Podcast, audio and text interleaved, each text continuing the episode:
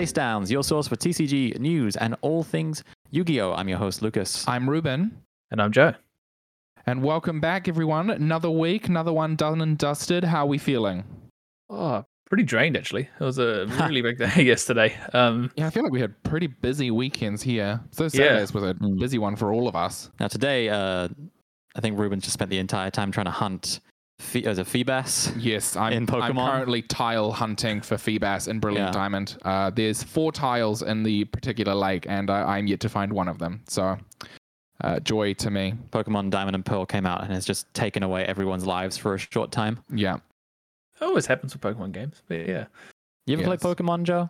Uh, like back in the day, you know, a bit of Pokemon Yellow on the old Game Boy. oh wow, Um, yeah, that and is back in the day. Yeah, yeah. This is why I call you Old Man Joe. yeah. Yeah. I know, I know. I'm sure my age. But no, I, I played a bit of like Sun and Moon when they came out as well. They, were- they're But that was cool. good. I like the 3DS. Yeah. Yeah. Anyway, back to the Well, um, what were we- Yu-Gi-Oh what side were of we doing things. yesterday? What were we doing yesterday that made us so busy? Well, we were uh, and you Joe guys was hosting. Yeah, so we had the OTS Championship in Palmerston North for Valkyrie Games. Uh, yes. We dropped a few numbers just because of the COVID case that popped up in Palmy. Boo. Um, yeah, boo, yeah. So we, we had 32 players registered for it. Um, in the end, it dropped down to 24. So like it was still like I was still really happy with the turnout, and everyone still had a really good day. Um, and yeah, we had uh, quite a for Palmy. Um, it was less diverse than normal.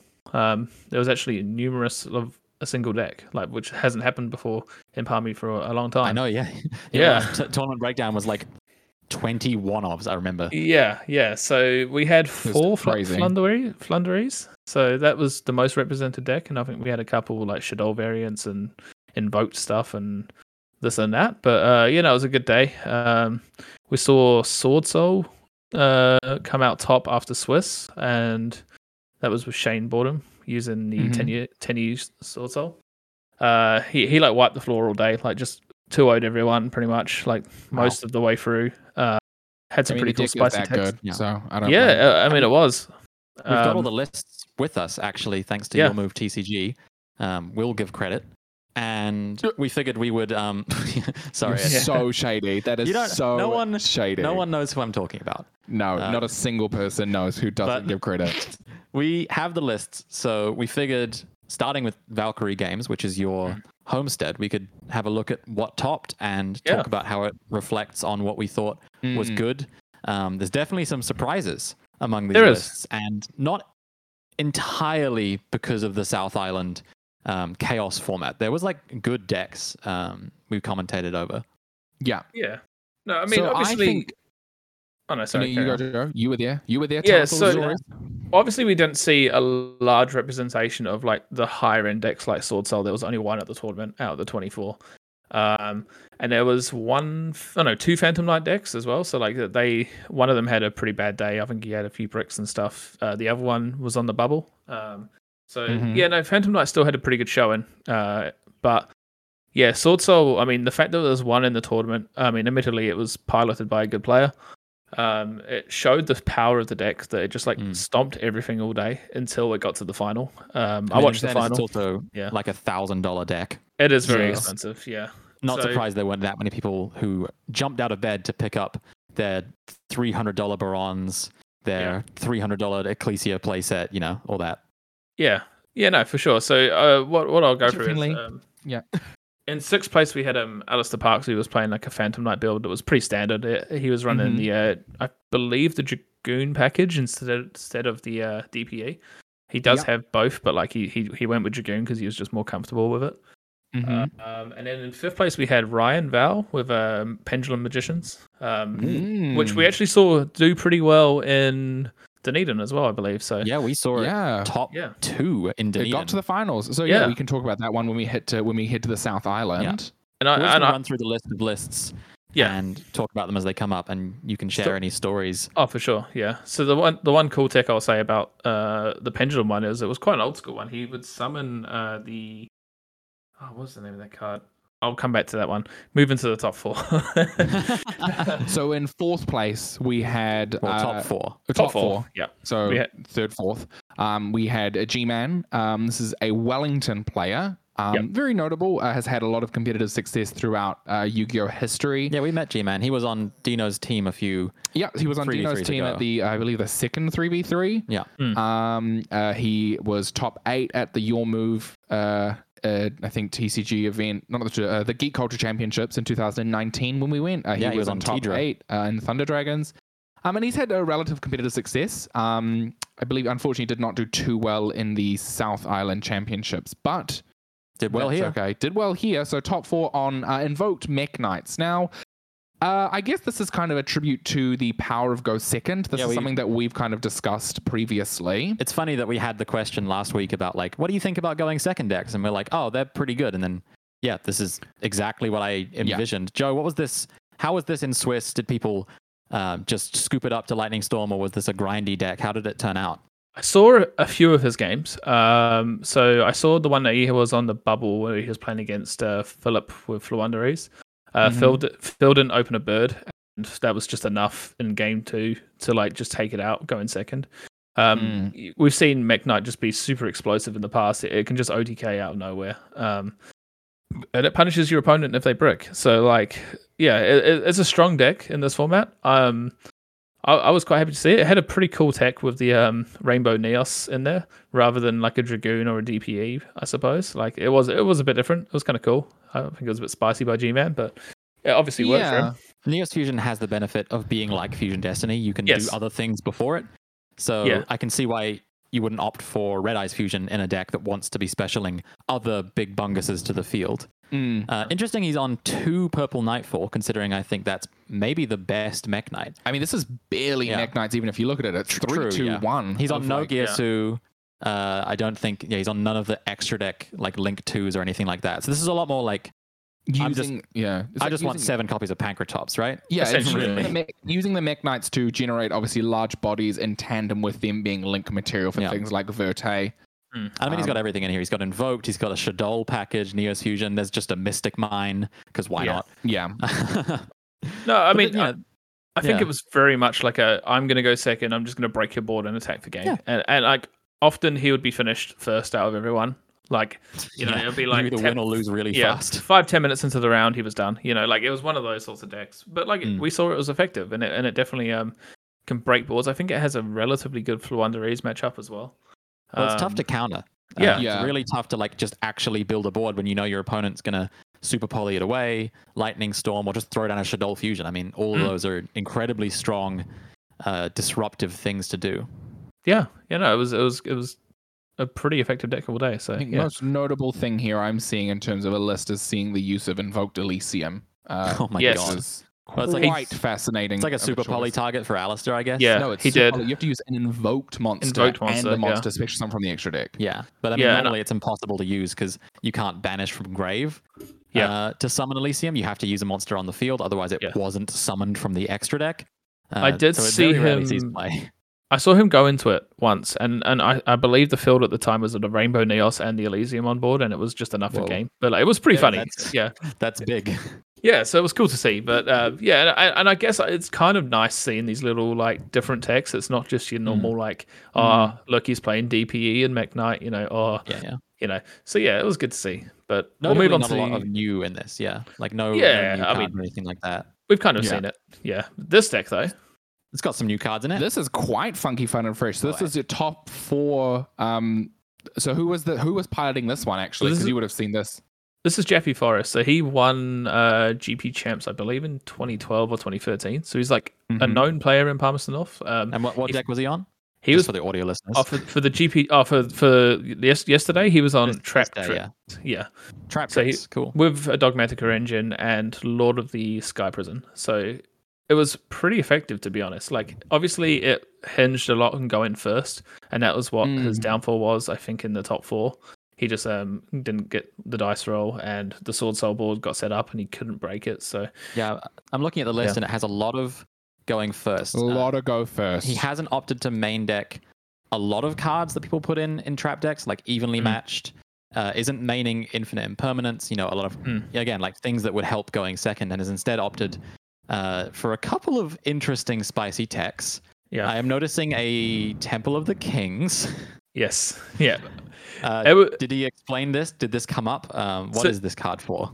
so I'm not sure, but like Jeff has always like had this thing where he like just grabs random cards that are like kind of cool text, and he thinks of these random combos that he can do with them. Mhm. Uh, and I can't explain it to you, but like I'm sure he'll be able to. But like I think it's around like I don't know, maybe he used it for Dogmatika Punishment going like second. I'm not sure, There's but like 13 traps in this deck. Also, Yeah. like for Traptrix, that is That's a low, low. population. Normally, you Yeah. run about 20. So like often I saw him setting up like um uh, I saw an Abyss Dweller on his field quite a lot throughout the day with the uh Mhm. Parallel XZ.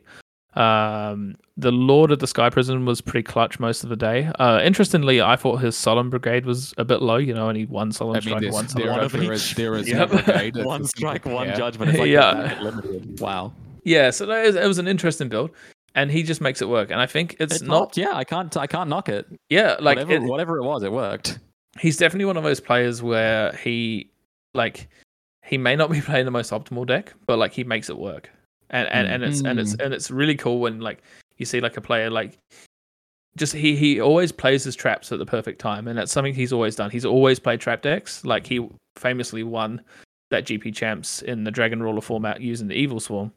So like wow.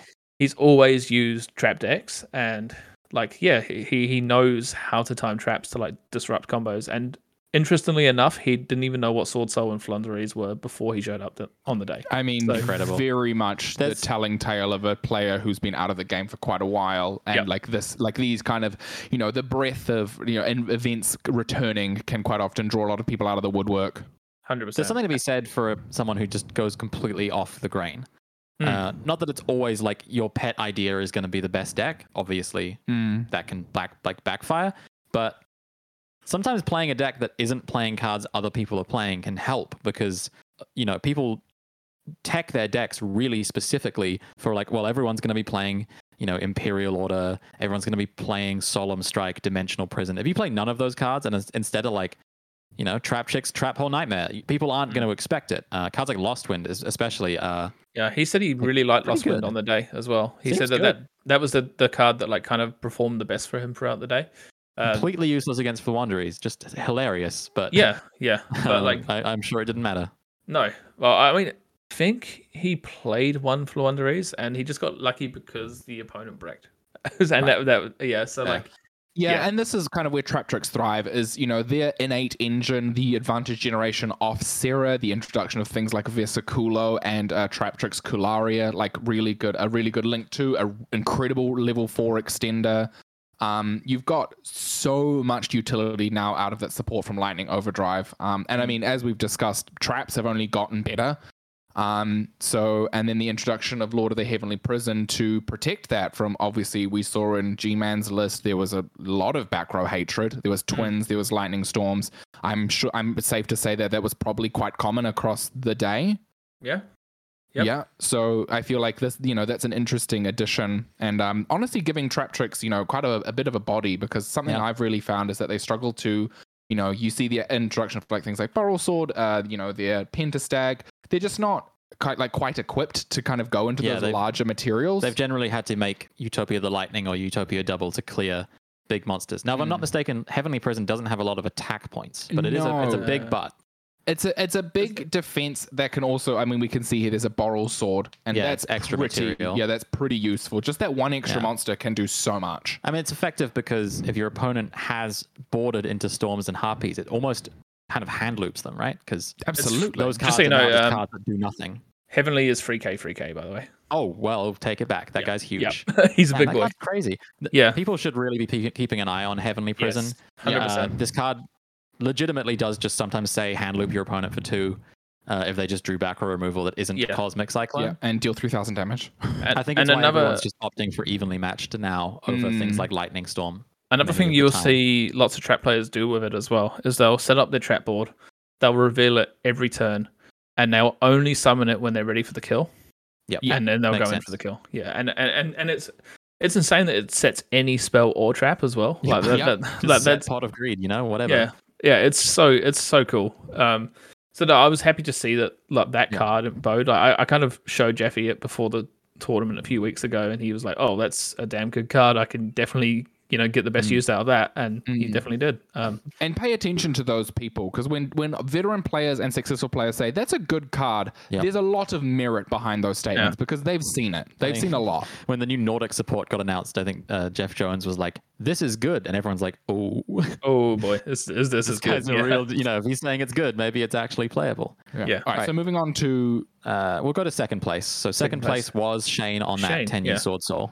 So he was playing this like, is pretty pretty good. pretty standard overall. I, I thought like the Yeah. main the main board anyway. Like um he definitely cards. Uh, yeah, Yeah, seeing the Shomkul two ofs, uh, a Yeah. lot of two ofs, two He- tactics, two desires, two droplets, two chalice, two blackout, two veiler. Mm. A lot of But these are standard interest- ratios. yeah. Interestingly though, triple imperm. So like he obviously saw Yeah. that as the main card to do. Uh, like, but no, I mean, it worked for him throughout the day. I've seen a lot of Tenyi Sword Soul builds online over in the States with bigger tournaments. They're starting to opt for more of the triple of all the 10 years. Um, I, I don't know if you guys have seen that as well. And like the hand traps have been dropped a little bit. Yeah, personally, my build is three tire, and I don't run any interaction like go for like hand trap wise. Mm. Um, I just think that the deck has a lot of strength. And obviously, this is quite evident. The deck has a lot of strength in uh, going second. Um, Yeah, the shooter is 100%. an incredible out. You board that you main things like droplets and triple tactics. Like there's so much that you can use as hatred that it's almost you know like it, it it can be a bit like a, a toss up whether or not like the like hand traps are as effective as they would be. I think you have to go all in one way or the other. This deck is Yeah. definitely all in on just going second. I mean, you see the maxed out, um, well, not maxed out, but you're seeing Forbidden Droplets, Forbidden Chalice, Imperm, Tactics, Mm. and then Vishuda all exemplify going second. And then you've got Veiler Imperm for going first. Yeah. I'd almost argue that the Veiler Imperm are the weakest I would agree. uh, yeah. inclusions here, just because cards like Droplets do so much more. Yeah, I would but I can that. see the like because of the existence of Fluanda, they are kind of really the only things that hit it in more I guess, ways than yeah. Ash. Fluanda is not hurt by an, a Dark Ruler, for example. No, And I think we're seeing as well, Ash Blossom is probably the weakest hand trap in the format right now, out of the main core, like I suppose four. yeah, hand there's too much chain you know. blocking going on. There's so Ash many. Blossom is chain one of those cards yeah. you have to chain directly to an effect. Yeah. Whereas it's a win. You can. Yeah. Oh, it's a win. It's a triggered effect. effect in response to the last thing to happen in a chain mm. link. So Yeah. if your opponent's able to put something at chain link one, it's useless if you want to hit that. Uh, Hmm. Fluanda can chain that way. Sword Soul obviously can chain that way, and that's I Yeah. guess where Imperm and Veiler, you know, being an open chain, anytime hand trap is relevant. Mm. Yeah. Uh, anything else interesting Um, about this list? The main so- IO is pretty hateful. Yeah, the extra deck. Uh, there was a white uh, whale. Um, that was or a whale. yeah, Yeah, that, that was about the only like kind of different tech, I suppose. Like he is choosing the two backs here, which we're seeing a bit more with the Yep. 10 package now. I think I think that's kind of standard. I've seen a few people drop Ruddy Rose, but like it is like good in certain matchups. A lot of people don't summon it though because other cards are just better to summon. I mean, like Um, to be honest, that the Swordsoul extra deck is very fluid. Like, Very there's fluid. probably about like f- seven cards that are just like mainstays, and the other eight are very flexible. Like, yeah, because I can see they're not on Yazi, uh, Yeah, which no is Yazi sometimes there. teched. They're not on anything like Scarlight Red Dragon Archfiend. They're not on. Oh, they are on Draco Berserker. you do the Draco Berserker. It's a fairly standard extra deck. I think you just have like three or four standard, tech yeah. slots yeah, that can be whatever. Like you're never Yeah, summoning it's them. but- very di- it's very versatile. Yeah. Yeah. Alright, then. uh, I'll say one other on thing first- would oh. be um, he said the top performing card of the day for him was Chalice and also the Protos on the Chalice is side crazy deck. right now. Protos is incredibly hateful. Um, Yeah, it is I'm even seeing that. FTK's PK. Yep. I'm seeing that a lot more in people's main decks as well now. It's almost kind of valid. I mean, it's a Mm. bit more like metagamey. Like if you know what you're going to go against, Yeah. then Protos is stronger. I feel like Yeah. New Zealand meta is almost just a touch too diverse to main deck. yeah, it, if you go up yeah. against back row decks or Fluanda, it's completely useless. But Yeah, Yeah, even 100%. Eldritch needs to summon Eldritch, so you know there's a, there's an argument that it matters. Yeah. Um, also, then- it only stops special summons as well. So just Well, that's- that's hoses Fluanda. That's what, that's what I'm saying. It is good Yeah. against Fluanda because it isn't good against Fluanda because it's only special summons. Hmm. And then in first place, speaking of the devil, Floowandereeze. Yeah. Shocking, actually. I did not expect this. Um, I did. I, I mean, I expected this to do quite well. I think it, you know, this main deck lineup is very powerful. Um, and I think, yeah, this is a really strong deck. Uh, what were your impressions of the deck as it performed? I mean, it, the one difference it was that, that I saw anyway, there was two decks that were choosing the prosperity over the um, extravagance, and the other two decks were running extravagance. Mhm. Um, we saw one uh, obviously win the event. The other one was in eighth place. One was in tenth, and the other one kind of didn't do too well on the on the day. It was a bit lower Mhm. down. But like um in this build, I think this was the one that was main in uh cross out. Like I don't think Yep. the other ones Yes. were, which was quite interesting. Um, I think it helped him throughout the day because like there was other Floowandereeze in the room, so like it's insanely good having that in your main deck for the mirror match. That's true. Um, Absolutely. and also I did like his choice of like you know, I like the one of trap uh, hand traps is like an interesting thing to do because like it is it is a slight risk because if you draw it, obviously your um your crossouts are more dead, and I'm like seeing often people doing like the lots of two for crossout designator rather than Mm. the ones just for that like that reason alone. I mean, that, Um, that's what exemplifies to me how difficult it is building around crossout. You can see this deck is 42 cards, and Fluander, as you said, had issues with bricking. So it's never nice to see having to add more than 40 cards in a deck that really needs to draw, you know, exactly Robina or map. yeah. To combo. Interestingly, But as well, he did only have the three big boss monsters, which we're seeing a little bit more with Yep. Floowandereeze now. Yeah. I think the I don't think opting it's to- completely wrong, but like I think it three or Mm. four is And- kind of the yeah. number. well, again, with Yeah. 42 cards, you know, you've already made a lot of exemptions adding these one-off hand traps. Mm. So you don't really have the room to add in, say, a Snowl or a second Empen, things people are teching in, because you've already jammed your deck full of targets for crossout. Yeah. Because you want at least three targets for crossout to be um, good. I- I'm interested that he mained three Ash as well. I figured Ash Yeah. is fairly weak versus Floowandereeze, so I would have I figured you'd want to main the three Imperm just to have better chances of uh, not being Impermed on your opener. I mean, I can't speak for him for like his reasoning for what it is, but what I would assume is he made a bit of a metagame call because last time he came to Palmy, obviously it was super diverse and super roguey. So like Mm. he needed like An just ash a, ha- an ash for like. It definitely does, and it, and it's still a powerful hand trap against those rogue decks. Um, Yeah. And I would say that would be the same reasoning behind the double cosmic cyclone and the Harpy's feather duster as well. Um, they're, they're they're good cards, but like, yeah, like he, he probably just put them in as kind of a choice because he knows that Palmy has quite a few back row and rogue decks. So Yeah, Yeah. It, serves an interesting purpose because Cosmic is what I would like to put in versus Flawanda Mm. because it banishes their trap, so it's gone. It can only activate during the main phase, so it's like a standby phase. Oh, I'll just get rid of your Very similar to like PK. yeah, or even Tri. Brigade. You know, like baiting out their card can be good. So Harpies effectively fades their ability to play during your turn. Yeah. Uh, if they you make them do everything Yeah. early. the most you're gonna have to play through then is an Apex Avian, which is not Yeah. a big deal for some decks. But D Shifter is insane. Everyone should just be maining Yeah. this in Flawanda. It, it, it's not I- even close. It's by far the think best card in the deck. every single list made Yeah. main the D shifter uh, like on on the day. Um, Yeah, and I mean, helps you play. Like sometimes you need to get a Yeah. card into banished to turn on token. This card Yep. can do that for you. Like it actually assists you. Uh, It's insane. I, I it is one of those cards where like if you get D-shifted turn one and you're playing like a deck that just cannot deal with losing your graveyard, like you, you just lose the game. Like yeah, I can't play. You literally Yeah. can't activate their effects under Dimension Shifter. yeah. That, That, that does so much. PK just PK turns hurts. off. Swordsoul, like you can play a little bit, but you lose your follow-up play. You don't have a graveyard for your um uh Chixiao effect. So like And you Mm. can because they can't use Mo Ye, you can ash the Chixiao, which is a hilarious interaction with this specific two uh, Kind main of line hand up traps. yeah. Yeah. All right, so that was your event. Um, it went well. You think? Oh yeah, and I have to commend everyone as well um, for following the COVID protocols that we had in place. Like we Mm. had some pretty strict rules, and uh, like I have to just say, well done to everyone who came along uh, for following them. Uh, we had yeah, everyone We'll doing the right clap. thing, and it was great. Yeah. Yeah, this is the first of many events to come. Fingers crossed. Oh, yeah, So we're this like- is Oh, a, this is a great example. We're like two weeks away in Auckland from no, no one do anything. You know, no one mess this up because I really need Yeah. to play a local so bad. Mm. Um, all right, so we'll move on.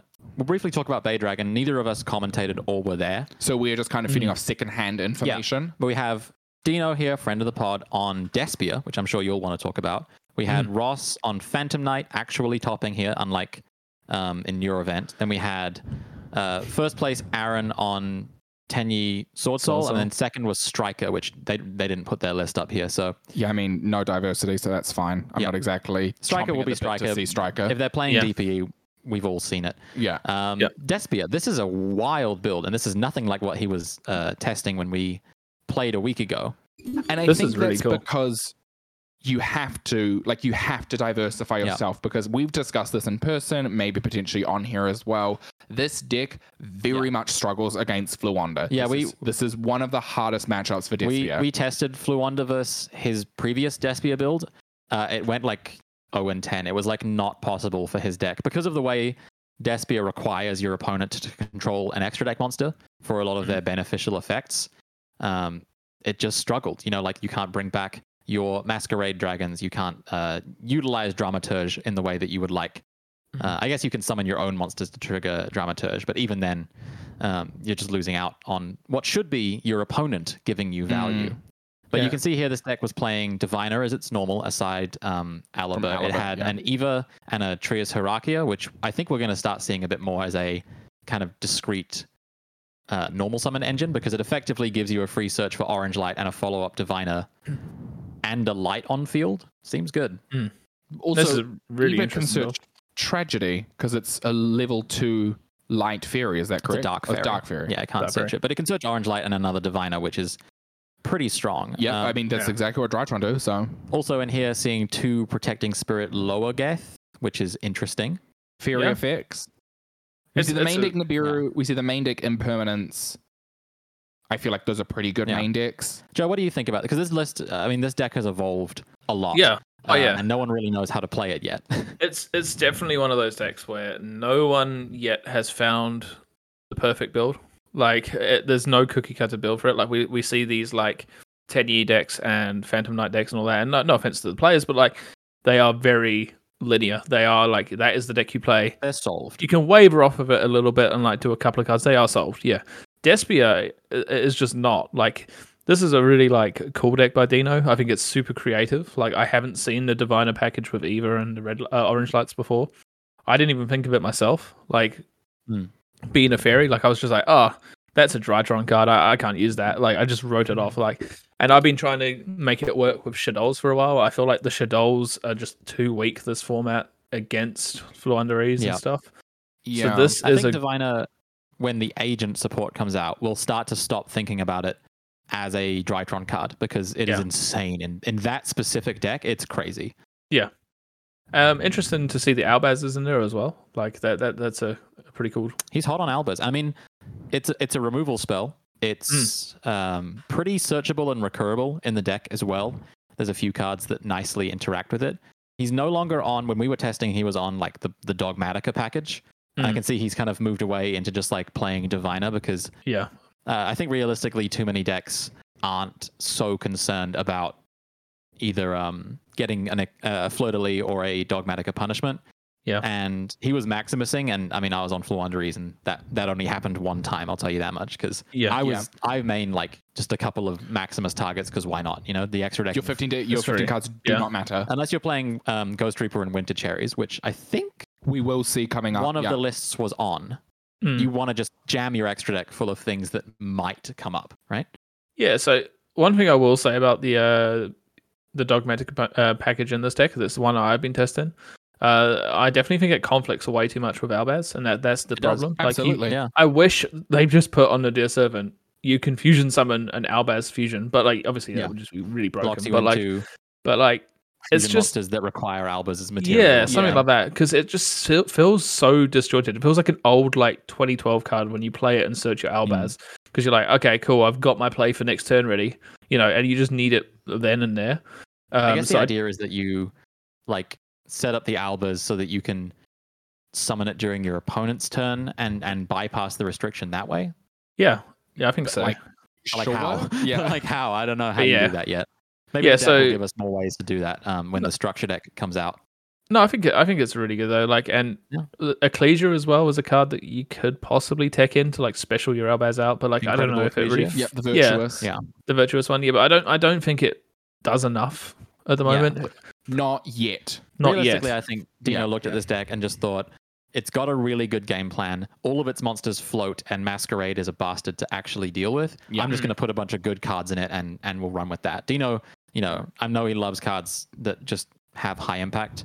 Um, This is a pretty high impact yeah, deck. so So, cards like Solemn Strike, you know, when is that ever going to be bad? You know, it, Uh, it just yeah. it seems good. Yeah. All right, we had Ross Moving on on Phantom Knights. No Loss Ross Yeah. at a top four with a 45 card PK. I mean, there's honestly not much to talk there's, about. there's nothing I'd take This out. is this Seems is the good. gig. This is exactly how the deck works. Uh, I think the inclusion of Junk Forward is potentially the only newest, uh, you know, tech that's being seen. Um, obviously, Ross opting to use Dragoon as opposed to the Destroyer Phoenix Enforcer. Uh, but I think that this deck is uh, just like you said, kind of solved, and it's you know mainly all the things that change in the deck is Yeah. I think the hand trap lineup when Hand I trap versed him does, it was yeah. a bit more like Ash Bell. We see here it's Droll Nibiru, um, which is uh, very good right powerful right now. Yeah. Seems like the, the hand traps everyone likes is Droll Nibiru right now. Yeah, I, I, Hmm. I like, and it's not nothing against like Ross or anything. It's just Never. the- it's just that the Phantom Knight thing is solved. It's done. Like he knows the best build. Like a lot of people have seen the best build. Like we, we Just play the best know, deck. yeah, you just there's no point Uh, I'd deviating love to give some from notable shout outs. One Forbidden Chalice in the side. Just draw it. Really funny. In 45 cards. Um, what else? Uh, called by in the side, always a good sign. I mean, I don't know. Like, I'm not going to critique him. This deck is like very good at doing the thing, and whatever else you play is kind of up to you, right? Like, He's off the levy loops. no levy loops. I mean, So a lot we're of people off, actually cut We're that. off Utopic Draco Future here in option Hmm. for what I assume is the um, uh, you know, it's the peak, it's the uh, fog, as the um break sword uh triggers to create your Evilswarm nightmare at the very end of your combo. Yeah, that's pretty sick. Um, That's cool, Evil yeah. Swarm Nightmare, so powerful. Uh, so many decks special summon. Um, obviously, unfortunately, you can't book tokens. Um, but you Would know, nice. it's it's really powerful, and I think that that's you know probably the most unique thing I've We're, seen going we're forward. in adventure token waiting room now. we are an this deck. token. Yeah. All right. So taking the event was Swordsoul. Surprise. Uh, or Yeah. Soul Sword, as Kezza likes to call it. Yeah. Uh, Soul sorry, oh, that's good. So this was uh, Aaron Dennis, uh, 42 cards. Seeing a lot of over 40. Don't know how I feel about that. It's an Yeah, I interesting. think you can condense it down into forty. I don't. I, don't- yeah, I really do too. yeah. However, what um, do you cut? I mean, it would be the tactics, but that's tough because that card is pretty clutch. Yeah, so we're seeing obviously a pretty standard Swordsoul lineup. Obviously, opting for two Taia instead of three. Um, three two two on the Tenyi monsters of use. Um, and then obviously the main deck interaction being Chalice, Droplets, and Imperm. I feel like Hmm. you're right. You're Tactics. oh, and tactics, obviously. Um, I feel like you're right, Joe. It's like a Chalice is Chalice is really coming up. This yeah, kind it of is. I think it, it's definitely like just additional card like that you can use. I, I know that like um, it just outs the scythe problem for the deck, uh, which Yep. is like something that it Mhm. would struggle with normally, and it's not too much of a cost. Like I know droplets is an insane card, but it does come with a cost. It's just that Mm. nice one for one deal with the problem then and there. You can like just activate it on the Baron to like force it out. You know, like it, it has its application. It works. You know, it, it, it deals with everything. Um, what I, what I think we're seeing is it's like kind of replaced because when we first saw the Swordsoul deck come out, we saw a lot of people running Dark Ruler No More in the main deck. And what Mm. I've seen now is that's gone back into the side, and Chalice has kind of replaced that card because they still want to they still want to kill on that turn, and I think Yeah. that's what what kind of does it. What that says to me is that um, people are really just worried about maybe one or two monsters on the field. And I think Mm. that's a reasonable fear with DPE running around with Baron. Like, often people are just ending on two, maybe three monsters of interest. And your hand can often deal with maybe one of them natively, maybe two Yeah. of them with just like Tenyi cards plus some Swordsoul effects. So Mm. I'm not surprised people are on Chalice because if people are just ending on two or three monsters, it does a really good job at dealing with it. It also uh, beats Winder, which this deck struggles at dealing with. Yep. Uh, Beats Token Collector. Obviously, it's reactive. so Hmm. I, I think it has a lot of place, you know, over Imperm, in my opinion, in this deck. I mean, Imperm's still really good, but Mm. it, it just feels like a better version of Imperm um, for a deck like this that can so easily break boards and then just hit for lethal. so Yeah. easily. Yeah. Uh, I Well- think extra deck pretty cut and dry. Yeah, we similar- see the inclusion of Omega. That's probably the most unique here. Yeah. A lot Yeah. of people opting to not play Omega. The Protos in the side, similar kind of sideboard. I mean, this Yep, is this deck is already I could you know this is like yeah. 14 out of my 15 sided cards in my Yeah. build as well. The fact of the matter with this deck is that they printed 12 really good cards for it, and you don't have to play anything else. Yeah. Like, Yeah. they're never Yeah. going to print more broken main deck monsters, I imagine. So you can just God kind of like take the 12, you'll draw some of them, you'll be able to do the combo. Yeah. Your opponent has to have outs to that combo. that's it. Simple as that.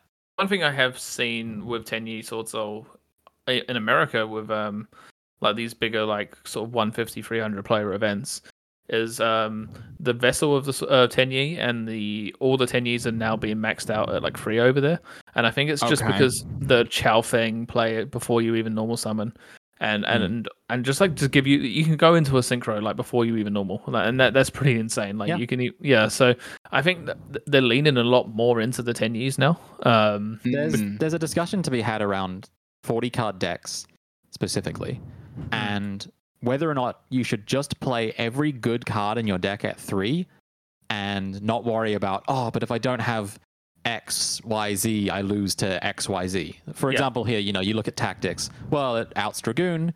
You know it can play through problematic disruption, etc. But you know, would you lose games if you didn't have tactics? That you might have won if you just had an extra Vishuda Mm, or an yeah. extra vessel to get you there. And of course, Aaron won, so I'm not saying he made an No, incorrect no. decision, but there's always a discussion around like a deck like Virtual World, you just max every Virtual World at three. There's no discussion there. It they do so much for the deck that uh, there's no downside Mm. To maxing out. and I think Here, the of argument course, drawing three Mo Ye sucks. It's terrible. You don't want to do it, but um, I, I know in testing I've liked to see like two 10 cards in my hand. So I guess like if you Absolutely. maximize, yeah, and and like they're, need to. to they're never really work. dead. Like even if you have multiples, uh, like if you say say have like two for shooter and like one of the Adhara, like you can still make plays. Like you can still like do your whole Mm. combo. Get your uh, Chixiao, like search your Mo Ye if that's what you really want to do. Normal the Mo Ye, and you've got the other worm in hand already there. Like you don't have Yep. to do any more searching. It, it, it just gives you like the plays more consistently. So I guess that's why people are more like going towards the heavier Tenyi package. Mm. Um, I like it. about just having Yeah. discard fodder for this deck. Mm. Yeah. Long one. You need feeling a discard lot fodder. less bad with Tenyis that add themselves back. Yeah, and not to essentially. yeah, they get and you get them back exactly. Like uh, uh, and Vessel is like a card that like sure it's not like amazing amazing, but it's definitely needed. And like the fact it can search Protos in game two and three like is is nuts. with um, emergence. Yeah, oh, sorry, so emergence. Sorry, strong. yeah, Yeah, I'm, Yep. I'm happy. Tenyi is one of my favorite decks of all time. I always thought it had high potential because its card quality is really good. Like all of the, again, like Virtual World, all the Tenyi monsters do the same thing. They special for free and then they do something engrave. Mm. And opting to cut all of the other Tenyis that don't just kind of natively plus you Mm. is most likely the meta call, but there is a deck in our rundown here that didn't do that. And I'm very excited to talk about it because I think it has maybe some more indication as to what Swordsoul might grow into Mm. um, Mm. in maybe a future format. Yeah. All right, moving on to the thing that we commentated yeah, in so Dunedin. we were here. Thank you Well- to Dice. We were we were here in spirit. In spirit, we, we Um, can't leave Auckland. Can't leave. Auckland. Uh, so we were given the opportunity to commentate over the Dice Jar Games OTS Championship. I think this was a 13 uh, player event, Yeah. um, which is I think a really good showing from Dunedin. uh, But- just being able to attend and do things. I should say, even at 13 players, this was probably like the most competitive Dunedin event we've commentated. We we Absolutely. never we We've never, never missed a match um, of high level performing decks, like really really strong decks. So Mm. it was cool So it was super interesting to see. So uh, we've got here first of all, we have uh, top four was Mike Arnigo. Uh, this is Team Hoonhei, uh, and he was piloting Magikey. Now, as we know, uh, received a lot of good support uh, in Burst of Destiny. Essentially, kind of the second half of the deck, I would say. Um, and this is a deck that I think we discussed on stream. Um, so if you wanted to see that, you can head to, I believe, uh, Dice Jar Games YouTube channel. Yep. Um, this is kind of the deck that uses Auroradon the best. Um, I'd say so. Yeah. and what this deck has now, because of Burst of Destiny, is the uh, Greater Magikey's Maftiel, uh, which is the effect monster um, that can be revealed to give you an additional normal summon. And on normal, it can add, uh, can special summon a Magikey monster from grave, A normal monster. a normal monster. Any but it, normal monster, yeah, but it just can't be used as materials for anything except for Magikey things. Um, and the introduction of their new Synchro monster, which searches the Omni Negate uh, counter trap, partnered with the Synchro monster having the d- ability to just destroy monsters with the same attribute as your ones in grave. Um, gives this deck really good resilience uh, even after an Nibiru because obviously their first line of play here is utilizing Auroradon and the combos that this deck can enable. Obviously things like Batosbuster being a effect uh, tuner ritual monster that gives you your Halqifibrax plays quite often before you even have to commit a lot of material to the board. Yeah, this deck really reminded me of uh, Prime Infernoble. Mm. Mainly because Infernoble was like the best Auroradon deck of its format because it could it could commit a Borreload Savage Dragon before uh, you know committing to its actual line, and therefore if your opponent had a Nibiru, they're like, well, I've got to use it now because otherwise you have a Borreload Savage Yeah. Dragon, and then you were just free to combo off. This Mm. deck doesn't have that, but it has a couple of things going for it. First of all, got to shout out the field spell. Um, got to be one of my favorite genders, uh, the the field spell that searches the normal summon. But the field spell can tuck back a card to add Magic-y Math Tail, which is a great effect. But it also means if you draw Cult Wing, you can put it back, which automatically makes this deck better than Mm. Infernoble, in my opinion, because that deck just hard loses to drawing Cult Wing. The second reason I think this deck is really good is exactly what Ruben said. The Math Tail ability to reborn from grave can be done with your regular normal summon uh, or the additional normal summon to at least end on a spell trap negate counter trap with a monster that destroys cards when your opponent special summons them. And that's like really strong.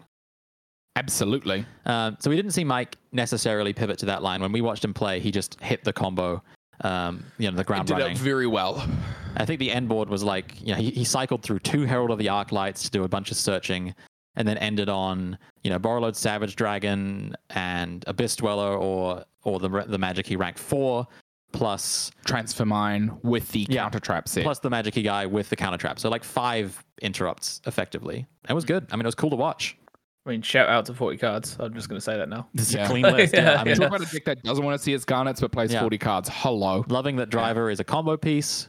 Uh, always love to see that. One, Yeah, one Uh, thing and that then- Yeah. I'll, I will make a comment on, like, because you guys have obviously talked about how it may be like a bit weak to Nibiru is like he is made in the crossout designator, and I, I do wonder if he could have maybe made one of the Nibiru just to like get around that just in case. But I I suppose maybe like he's just playing into the meta, like not yeah, game two and three. often. Yeah, Yeah, Yeah. and I also just speaking on uh, speaking with Greg and reading the comments while we were commentating. Uh, his his only loss was to Fluanda. Hmm. Um, Robotic uh, Knight twice. in the main as well, pretty cool. Yeah. Uh, so Magic you need different attributes in Grave Yes. That's to right, yeah. use their effects. So you just you can play a slew of just random normal monsters to, to get I off think to the level races. four normal is really all you need to concern yourself with. So but that's negating it. fire means no ash, which is pretty cool. So moving on, we have uh, the other top four player. This is a pure Tenyi list. Um, this is Well, pure quote unquote. You know, Okay. With the six Swordsoul cards. In there. more more Tenyi. We're gonna call this budget Swordsoul, Budget I guess, because there's yeah. no uh, there's no Moyes, there's no incredible Ecclesias, and there's no Baron. But this deck looked clean And honestly, all day. do you need them? That's the thing. Like this Yeah. deck has such an incredible in like in archetype engine that as we were talking about on stream, Swordsoul just added to. Like there Yeah. was no there's no confliction, there's no like interruption. It, as we've seen with the Sword Soul Tenyi version, giving yourself normal or non-effect monsters is exactly what you want. Yep. So Tenyi, why Tenyi not? never had a normal summon. no. And what Taia and Longyuan do is they they add an, a normal summon, which gives you an incredible payoff. And I mean, Chengying was insane all day as well. Um, seeing a lot less play in Swordsoul just because Baron negates Nibiru, yada yada, Mm. um, has its utility. But my God, Chengying just put in work. That card is a house. Yes. Yep. No, I, I actually think overall as a card, it is low key better than Baron. Like if you Yeah, have the sure. rest of your boards established to like make it work. Um, but like the fact that in the pure version of Tenyi, like you're gonna be banishing from your grave all the freaking time. So like that, that card's live All the time. Yep. all the time, and that, that that's the so only, cool.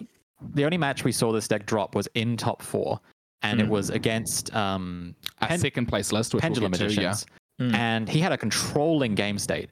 And uh, he had a Chengying, a Protos that just kept calling Dark, which was funny. Um, and then a, a monk, so a normal, a, monk, yeah. non-effect monster. and he just literally had it. He had to just draw a Tenyi, and he faded two draw steps, yeah, um, mean, meaning that Pendulum Magician did end up managing to beat him uh, Wow. and take that one. But it was it was obviously like he was in the commanding position, uh, just based off of how strong you know these these cards were. Mm. Um, notable things that came up. I mean, uh, Mare is absolutely insane. We saw him Mm. play against Sky Striker and land a Sahas Rara, which effectively ended the game because you can't target effect monsters on the field. And what Sky Striker Yeah. spells need to target effect monsters, Widow Uh, Anchor. Counter Trap was crazy all day as well. Uh, he was on Heavenly Dragon Cycle, which is an interesting card. It's tribute a worm, add a worm from deck to hand. And if you tributed a non effect monster, you can just special it instead. Uh, and then its grave effect lets you banish it to search a Tenyi spell trap. So it can search the counter trap or the field spell. You just can't use both effects in the same turn. Mm. Uh, And this was very impressive because this was the bubble match that we saw. Um, he his opponent was on the Dolce and he was on uh, the Tinu play. He was on the play, and his opponent allowed him to normal or special summon. I believe I believe a Mapura, uh, and then as his opponent went to activate Dimension Shifter to obviously lock out the grave, you can quick play activate um the Heavenly Dragon cycle, which then put a worm in Yep, grave. for Taia. So it meant that his tire, which you can search off of this card. Was live for the normal summon to, to create a non-effect monster. it was really clean. Like this card, That's really cool. Yeah. I kind of said like should probably be played in some Swordsoul builds. Like it literally is just generic worm support.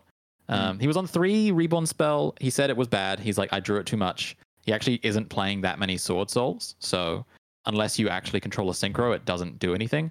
Mm. Uh, it kind of lost him a game. I think again that game he he just faded top decks. It was because he kept drawing the Swordsoul Sacred Summit and not Yeah. Tenyi names. So maybe maybe some more Tenyi names or consistency cards. But this was super cool to watch, and I think was probably the clean. most unique Yep. stick stick of the format. Uh, this was Um, the deck he lost to, and this deck looked awesome all day. It only lost, I think, in the finals. They both lost to Fluanda twice. Yeah, this deck lost to Flawanda. Big surprise, Flawanda taking another tournament. Um, but this was awesome. This was again like some old school pendulum good stuff. You know, double Yeah. iris, wisdom eye, harmonizing magician, penned call, which we got several rulings wrong on Yeah. during the commentary. We didn't realize it was only magician pendulums that were protected. Mm. Yeah, time pendulum graph plus a rank four, uh, plus some negates. Yeah. What can go wrong? And I think we've seen Jamie Meeson like in Dunedin. He's been playing this deck for like years and years and Looked years like and years. Like It he, he, he like it. definitely knows the plays of the of the deck. He knows how the interactions work. Um, yeah, and just shout out for Jamie for like carrying on with pendulums during like you know every format, I suppose. I got to agree. yeah, It was so amazing to watch. I mean, I respect the main deck Ash and a deck that really is all combo. Um, like truly, you want to be Yeah. seeing it. But I love the inclusion of uh, perform power pendulum sorcerer like that because you're. I think we even saw it. Like he hadn't used his normal summon and just used pendulum sorcerer to search the Skullcrabat Joker, which is amazing. Um, even popped a double iris on field after using pend call, which wasn't protected, and I was like, oh, that's really sick. yeah. because you wouldn't be able to pop it in scale. Yeah. It was it was amazing.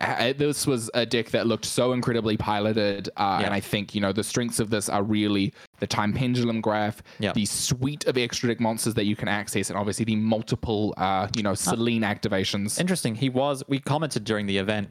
Oh, he, he's going to go into absolute into vortex, and someone said, oh, maybe he's not on it because of room, but he is on it. He he was on uh, absolute into vortex. He just made Appaloosa at some point uh, when we thought he was going to do something else. But far be it from me to question him. He he piloted this deck immensely well. and I think it's like testament to a player that like knows his cards and knows like Yeah. the interactions Oh, of yeah. his cards, and and and it's a key thing. Like obviously, the key to Yu-Gi-Oh is learning your own deck, learning all the interactions inside and out, and like that's something that Jamie's always done.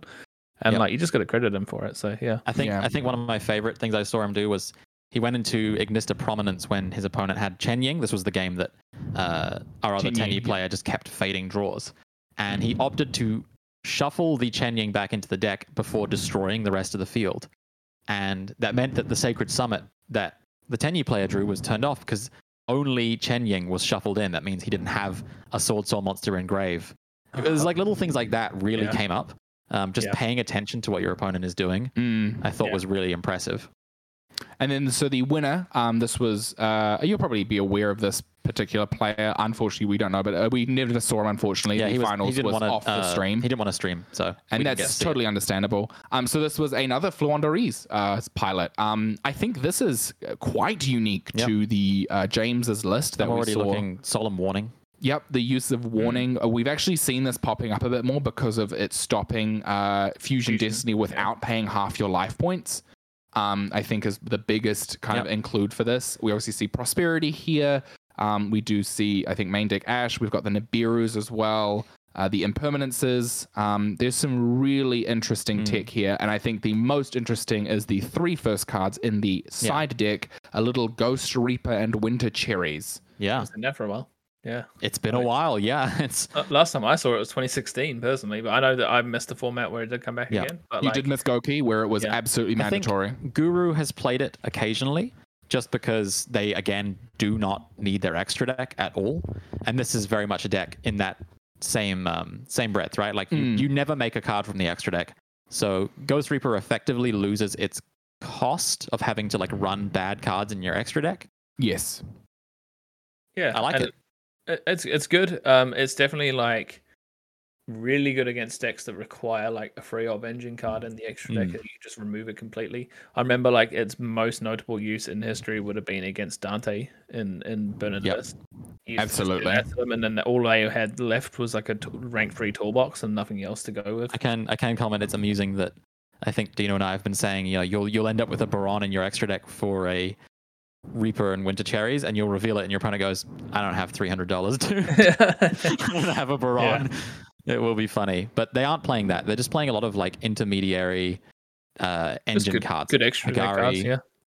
uh, Kagari, Sunlight, Wolf. Access Code, uh, Zeus. Shureg, Crystal got the Wing, Crystal Wing, Just a few things that would be annoying. Zeus. There's so much that's unique in here. I, I mean, but you I'm can make. Zeus in in Flawanda. Yeah. Oh, yeah. you can make Zeus with the Lyrillist card, which I'm sh- I'm seeing there on multiples of. So But this yeah, is double, interesting. double purpose. Yeah. Yeah, this is a very good deck. I think obviously the side deck's Dimensional Fissure, just more hatred. Big Um, fan of big Dimensional fan Fissure. of Dimensional Fissure. Such a big fan of that card, especially because it turns off things like Droll and Effect Veiler when you're going first. Mm, Uh, just seems really good, especially Yeah. in this deck. huge fan. Well, so this is our recap of the events. Um, and I guess this will segue quite nicely into our next section, which is kind of where we're going to be seeing, like, what are our thoughts on this kind of meta going forward? This is these were obviously quite diverse tournaments, uh, and quite a diverse number of decks made it to the top card.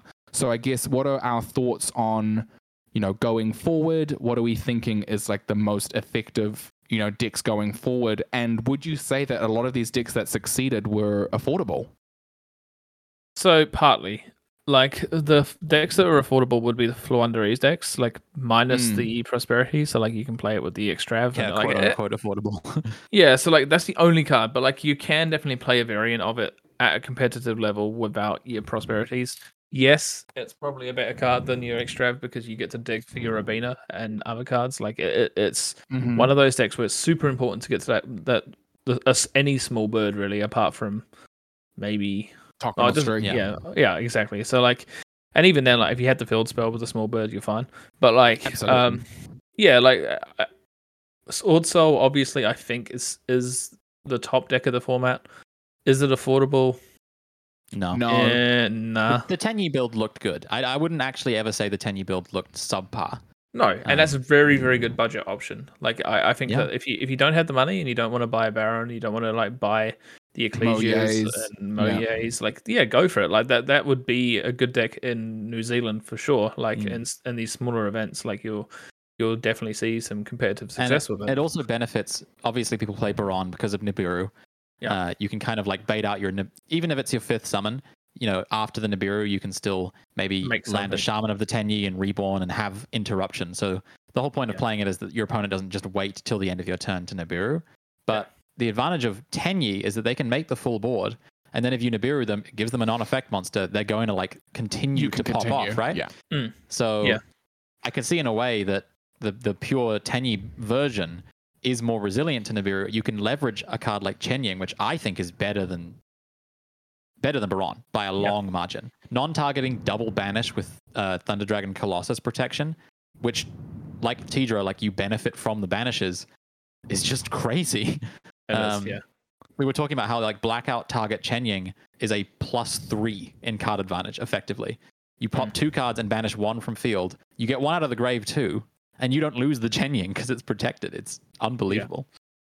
Yeah, for sure. So like that that definitely Yeah. is a good budget build. Uh, I think we- Magic looked pretty budget. That deck yeah, is not it is. expensive. It's not that expensive. Like I mean, you, None of those Hal- pieces are expensive. Yeah. uh, you could argue Halqifibrax is kind of expensive, but I mean it's forty bucks. Like you, could- thirty bucks, you know, of his around that. It's it's not out of your reach as a budget player. Um, it's also a cool little like combo kind of base deck that you know puts up negates.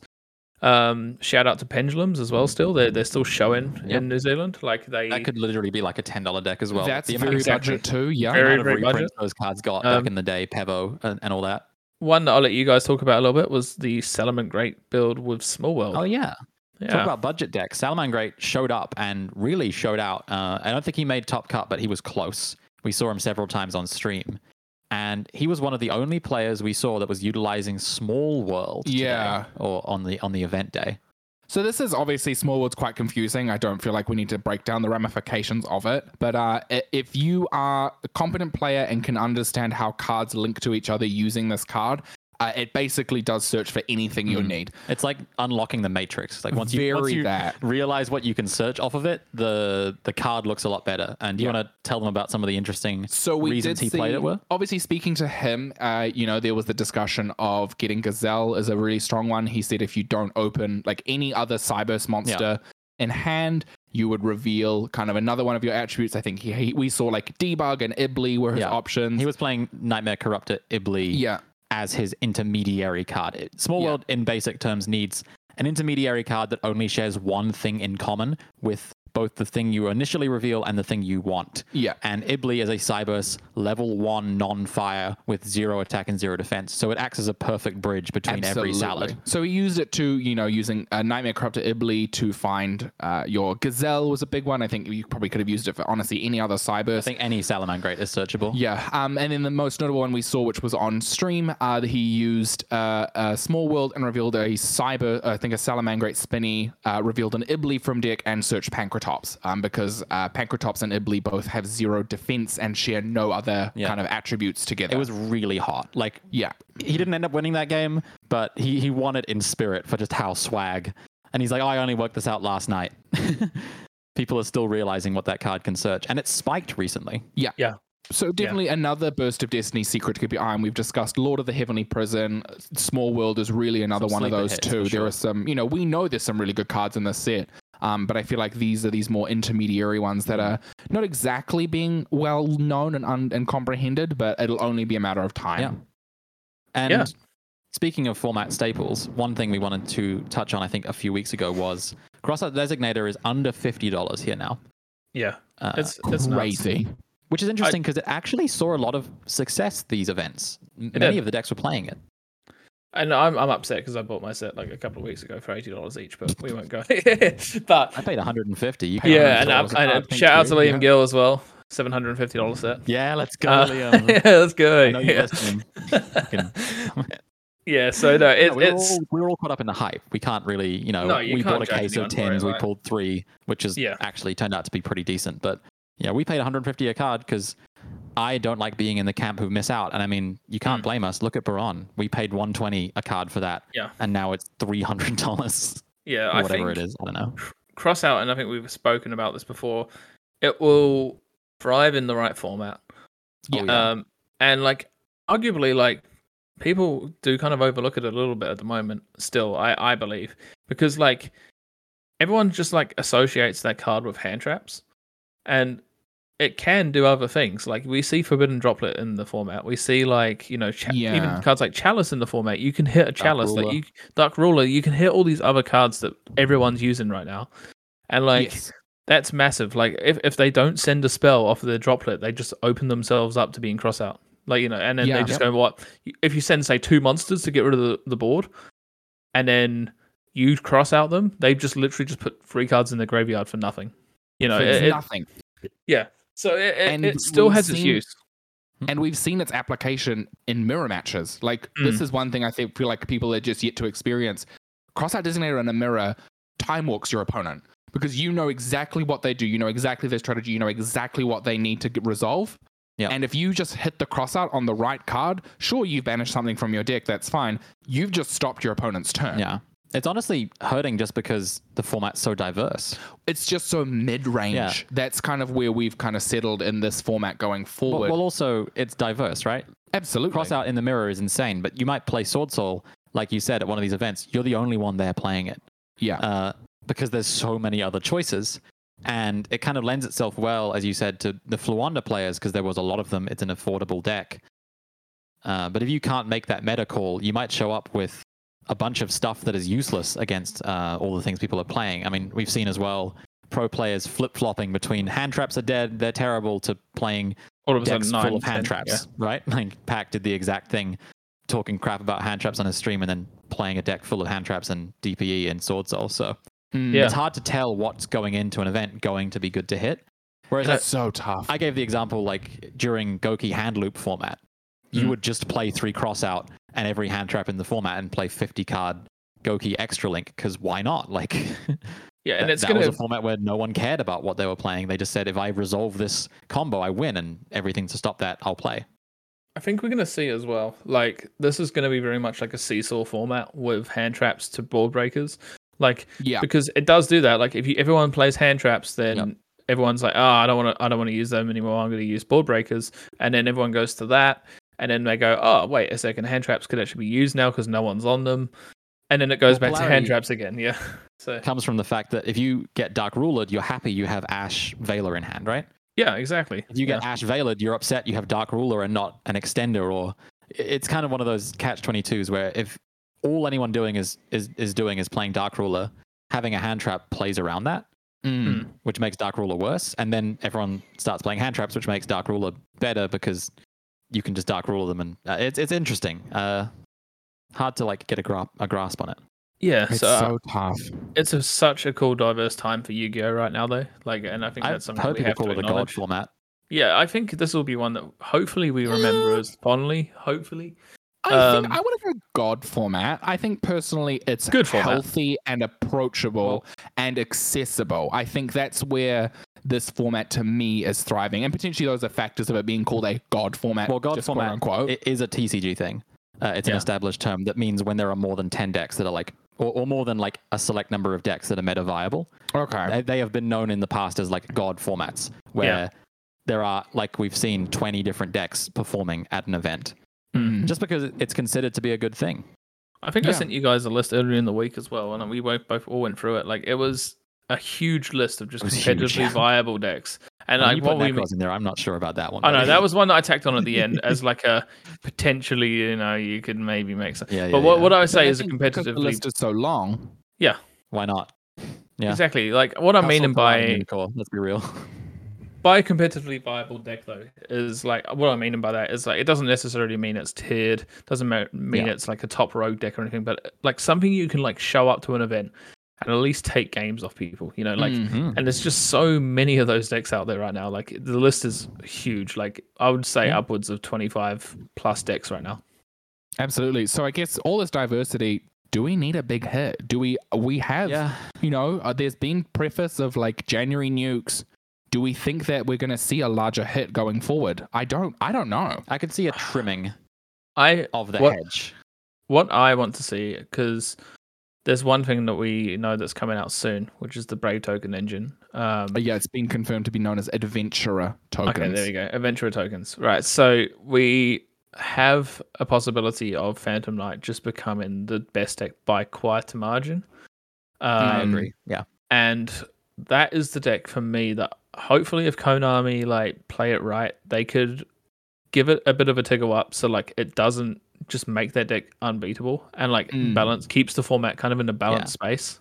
We should say for Um, reference, I think it's 40% rep right now in, in the OCG. It's Yeah. up like 40% consistently, And it- like and for it- the last three, four weeks. And that sounds like minimal, but the next highest pie chunk is like 9%. The deck the, the format's really diverse except for this one deck that is Yeah. really dominant. yeah, and uh, speaking to players in OCG, what they're expecting, obviously, our ban lists are quite different, um, but what they're asking for is a hit to engines because we're seeing a lot of Destroyer Phoenix Enforcer in the OCG as well as a lot of uh, Adventurer tokens in the Mhm. OCG.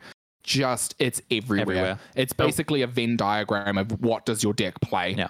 Uh, and I think 20% of decks played both. Yeah. What worries me even more is OCG have Maxi and it's still showing 40%. You Yeah. know, like, and, and, and we don't have Maxi and we don't have like a lot of counters to like multiple special summons apart from Nibiru. But like the Bray token engine Yeah. just deals with Nibiru. So like you I mean, literally don't what it- have anything. What it is is that Phantom Knight is currently the best combo deck of the format, Mm. and it has its weaknesses, right? And all this Mm. does is just reduce its weaknesses because Drytron can't play adventure tokens because of their restriction, and all the other combo decks of the format are relatively lower power. Like I love Virtual World, but Crystal Wing Shen Shen Pass is nowhere near as good as Dragoon, Fogblade, Fogblade, Bardiche, uh, rank four, Utopic Draco, Future Pass. Like those are just different kinds of boards. And the advantage that Virtual World has versus Phantom Knights is that it's quite good at going second and it doesn't lose to a lot of hand traps. So Yeah.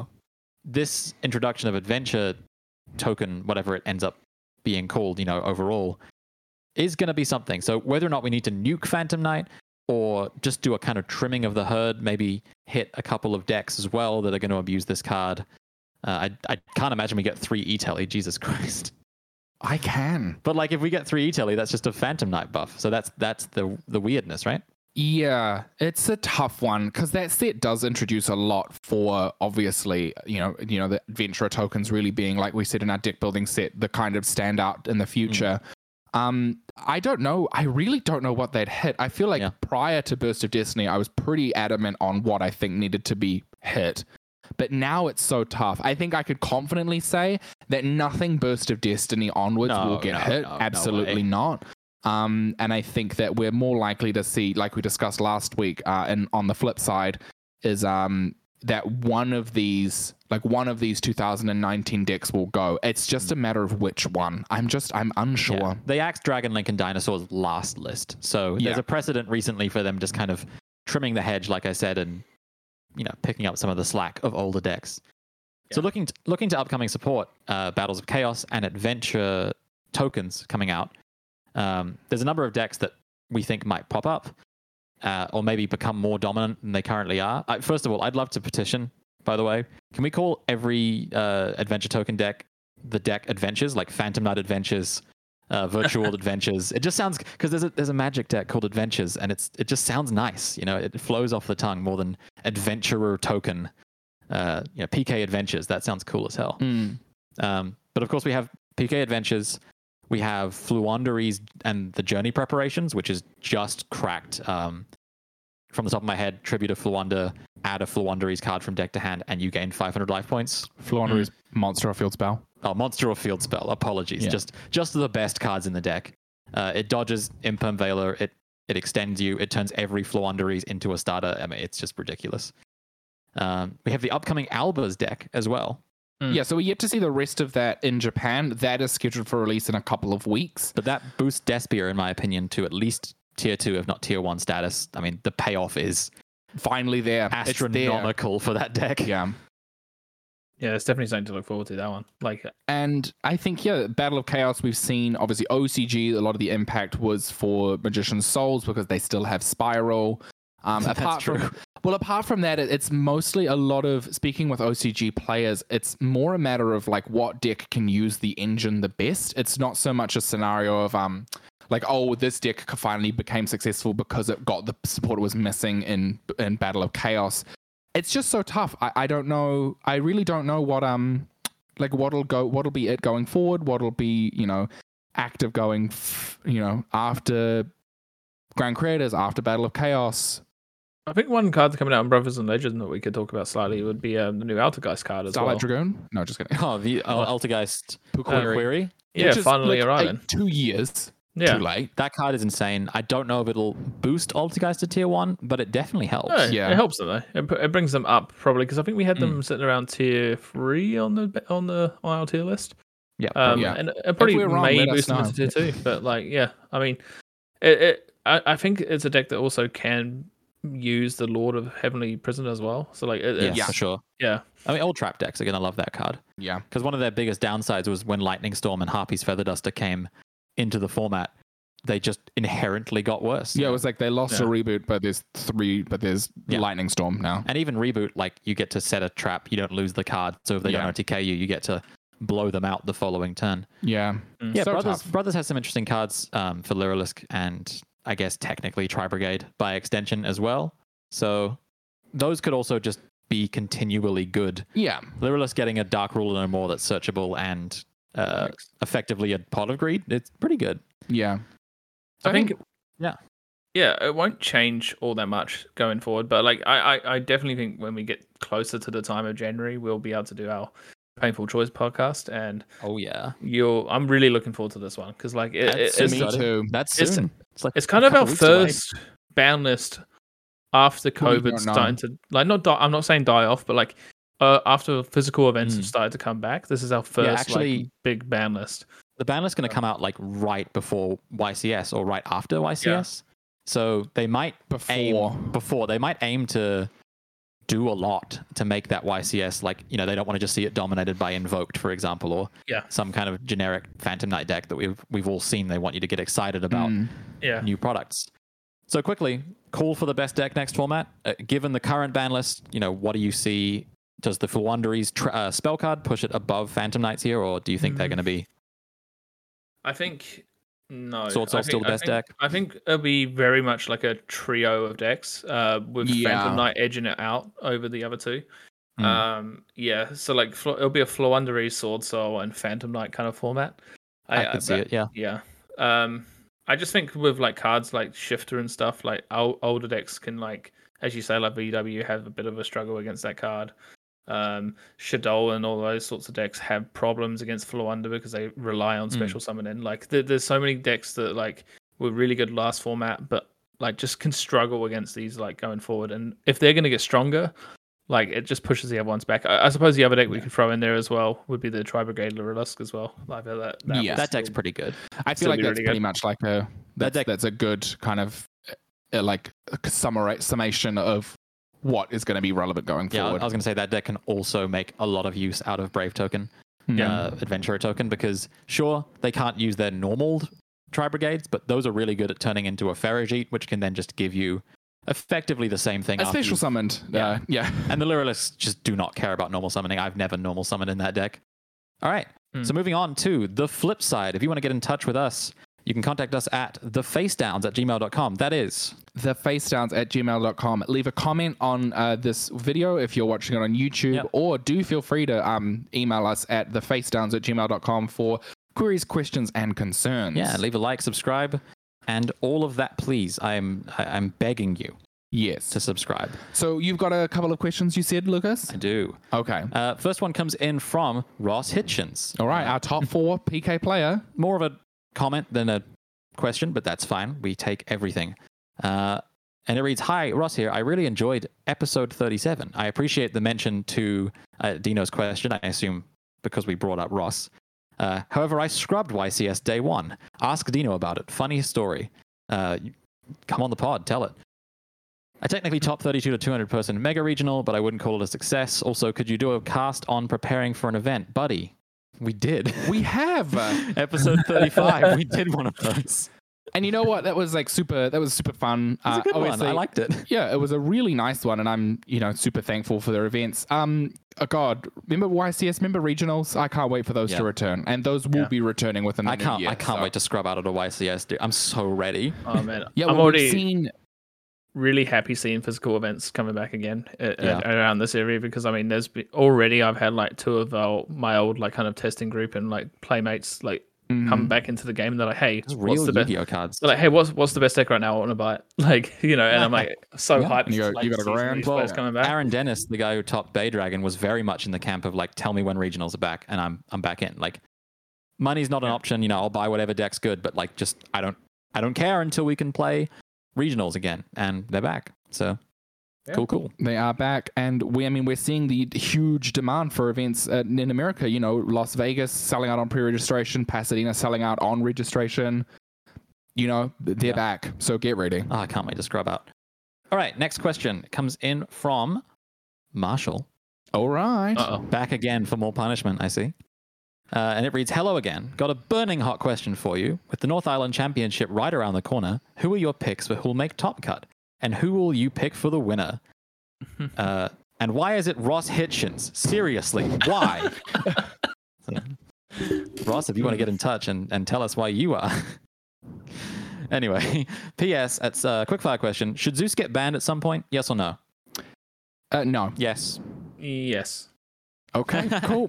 Two versus one. Dog. I, I think it like completely limits the uh, toolbox accessibility of Xyz monsters going forward because they just won't be as good as Zeus. um, yeah. They reprinted down it, so they're not banning it.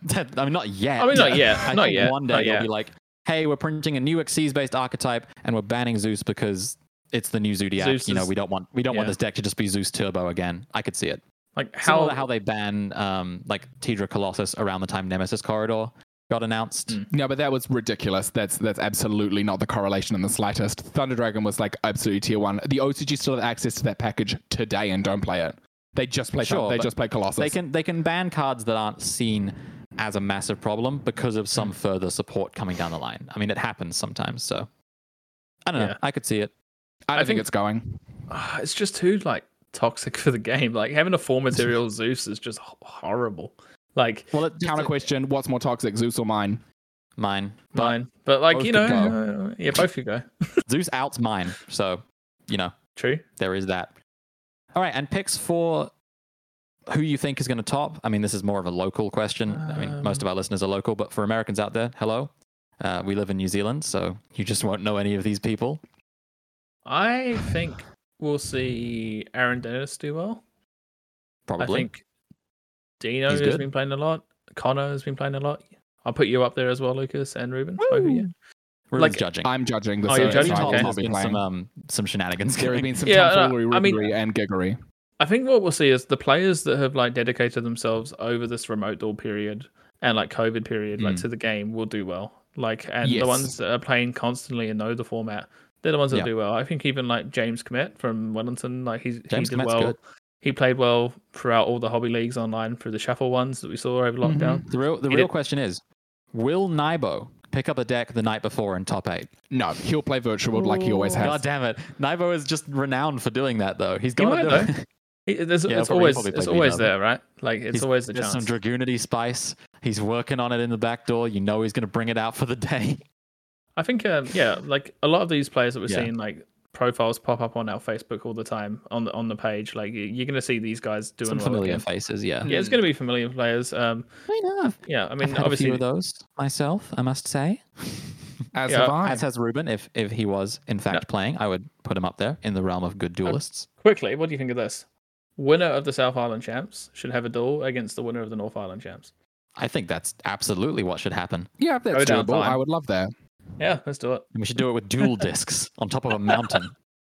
to make it a higher stakes environment. On the Inter Islander, yeah. on the Inter Islander. Hang on. Okay, no, I'm just, I, I'm Hang just, on, I'm just reliving the That's Battle City arc here. That's really good. Hang on. There on. was a there How was much- an OC on a boat to do once. I Have you see heard it. it? Have you heard about that? The OC that was on No. the boat. Uh, I, I, I will What, have what to. in the Battle City? One v one the Inter Islander G. No, I don't know if this is a hundred Oh percent my true. But apparently, the prize card went overboard, and uh, like I, I need to, I need to talk to Kez or someone about it to confirm the story. But I Did remember Weevil that. Underwood win this one. yeah, well, it actually Weevil happened. Underwood. though. Say goodbye to your prize money. Any God other damn it. questions have we got early in there? Uh, that's all the questions we have. Do you have any from your locals, Joe? Uh, I had a few people just like asking me like general rulings. Oh, one thing I have to say, and I've shouted it out on Facebook already, that Floowandereeze mirror matches suck to rule. Like, Oh Please my god. that. Don't do this, people. It's just like don't worse normal than... summon against each other, please. Well, you said it got to turn four after 40 minutes Yeah, of game one. yeah. And it's like, I mean, it makes sense. That's like eight. Our turn- That's like eight turns of normal Yu-Gi-Oh because they both get to play during each other's turn. yeah, it's just, oh, it was, it was just PSA, like, if you're playing Fluanda, dodge the mirror Yeah. in standings. Gentleman's agreement: just draw, just intentional Yeah. draw, and save yourself Just trouble. just roll the dice. You know, like, oh, Yeah. it's just so. I mean, obviously, it's a skillful matchup, but like, oh, Yeah. the, the rulings Who's, suck. who's normal summoning now? Like my effect just Yeah. resolved, but you just activated a trigger to normal summon. What does it mean immediately after this effect resolves? Does that go on the chain? Oh my god, yeah, I can't even Yeah. imagine. Yeah, Yeah. well, we got called out on stream about rulings too. So you know what? I'm not perfect. we got I- most of them Oh, it right. happens. we it did. happens. Don't ever come for me.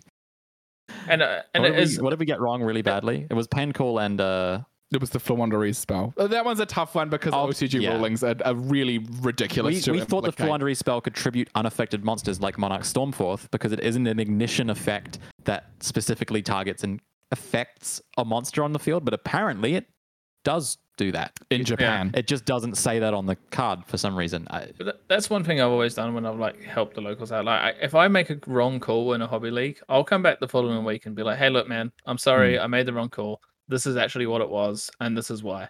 And I think that's definitely- like something you just kind of have to own up and do. Like, it, it's just part of helping and judging Yeah. events, I suppose. I mean, we were on stream helping Greg with chain yeah, we, we so- definitely called some chats that were fixed on stream. So, Yeah. You know, got to give Uh, us some credit for that. yeah. And if know you want what? to check out that stream, again, that's uh, Dice Jar Facebook or YouTube channel. I think it's up. I think it's Team Dice Jar Yeah. is uh, on on YouTube. it was a good one. We sounded good. It didn't sound bad like the last one. So check it out if you want to see. We're increasing. If you want to see what Mike can do with Magikey, I actually highly recommend that match. Uh, it was one of the, I think it was the first match we commentated, and it was really cool. Like just And seeing what that deck can do. Uh, Dugara's detached two Herald of the Arclights, too funny. Uh, It's such Yeah. a clean setup that Greg's got as well. On that streaming Yeah, setup is like so, so nice. good. So, I think what did Brandon clean. say? If you want to see Mike do something with a Magikey, head to Stilettos. I don't know. If it was something. no, that's not what he said. um, but anyway, so thank you very much. Uh, this has been our event recap. Yeah, Um, meta defining. OTS championships, and we're going to see some more lists today as well after all these events have wrapped up. I'm going to go So- think of a clickbait title for this one, guys. Oh, you will. Wish me it's some not luck. hard. You won't Um, believe what won the OTS championship. Yeah, exactly. Unbelievable. Uh, Tenyi Swordsoul destroyed by Undefeated. by Magikey. I don't know. Traptrix that are back. Side note. Yeah, trap oh yeah, tricks are back. that's a good one. Question marks Yeah. sell. They they get clicks. Mech Knight. Yeah, anyway, Anyway, DPE trash. New card emerged. Yeah. All right, we're just we're just brainstorming here. Um, but so thank you very much for everyone for listening. Um, again, uh, please uh, check us out on YouTube. Uh, please give us a like and subscribe. Leave a comment down below. Subscribe to the channel. Follow us and listen to us on all your favorite podcast apps. Uh, and I'd like to finally thank up for all the resources that we were able to use today. Those were provided by Your Move TCG. Um, so you can check them out on Facebook as well as the Yeah. YouTube channel, which is Your Move TCG. Progenitors of the Penguins beating Eldritch meme. Yep. Uh, shout outs to Connor. Uh, I don't know what else have they done. Just a a lot. bit of a troll that. And, guy. um, obviously Loves to the- upload and then- lists. We'd like to thank uh, Greg from uh, Dice Jar Games that was able to allow us to commentate. So if you would like to check out the stream, please head to uh, at YouTube at Team Dice Jar for that, or Dice Jar Games for the live stream replay. And and thanks Joe for hosting an event in Palmy. I mean, on Yeah. behalf of the players, I imagine they were stoked. Yeah, and giving No us the scoop. Thanks yeah, for the no, it was, it was a good time. Yeah, and as always, thank you very much for listening to the Face Down. Yeah, uh, I- I'm Ruben, I'm Lucas. And I'm Joe. and you've been listening to the Face Downs.